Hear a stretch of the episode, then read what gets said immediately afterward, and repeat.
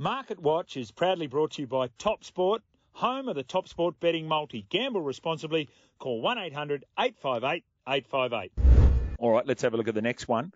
Uh, oh, I don't know if there's a team over the course of the preseason, indeed any preseason, that has written about and spoken about as much as the Wests Tigers. John Bateman, Api Koroisau, and of course Isaiah Papali'i, the three big ins. Well, eventually they'll be an in uh, with John Bateman. Uh, lots of outs, including Jackson Hastings uh, and Kelma Tuilagi, who was a player who played some good footy for them last year. It's gone to the Seagulls. What's the market saying on the Tigers, Tristan? Yeah, there has been a lot of uh, talk about the Tigers and their expected improvement, particularly with those key signings. Uh, as, a, as a Titans fan, we're just hopeful that he, uh, Bateman's arrival might be delayed a couple of extra weeks. So, uh, with the Titans playing the Tigers in week one, but uh, $51 about the Tigers to win the comp.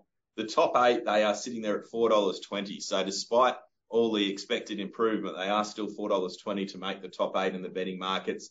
The least season wins market, they're $10. So, um, they, they, have drifted out significantly in that. And one that you might want to have a look at if you are having a wager and you think the Tigers are going to improve. We've got a most improved team market, which pays on the team's total regular season points minus their handicap, which is what their 2022 season points are. So basically, it's looking at the team which uh, improves the most on their their, their total uh, regular season points from last year. So it's a good little market to investigate, and the the Tigers are second favourites in that one at three dollars eighty.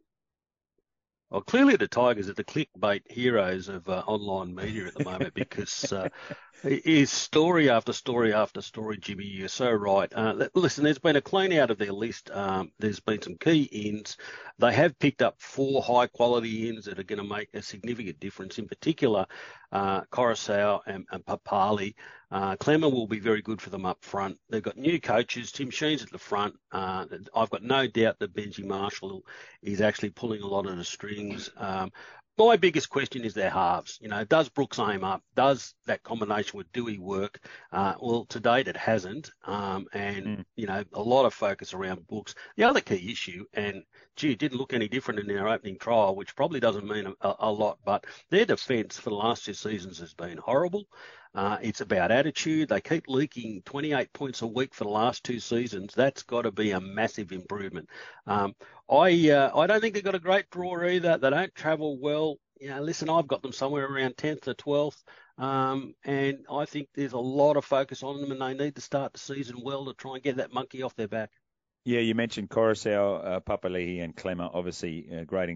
So I think that they underestimate how good Jackson Hastings was for them during the, you know, those couple of wins they have. They don't have them without Jackson, so that that's a concern from my point of view. A question mark around the coaching. Um, I think Benji Marshall's a winner, but he's coached no one.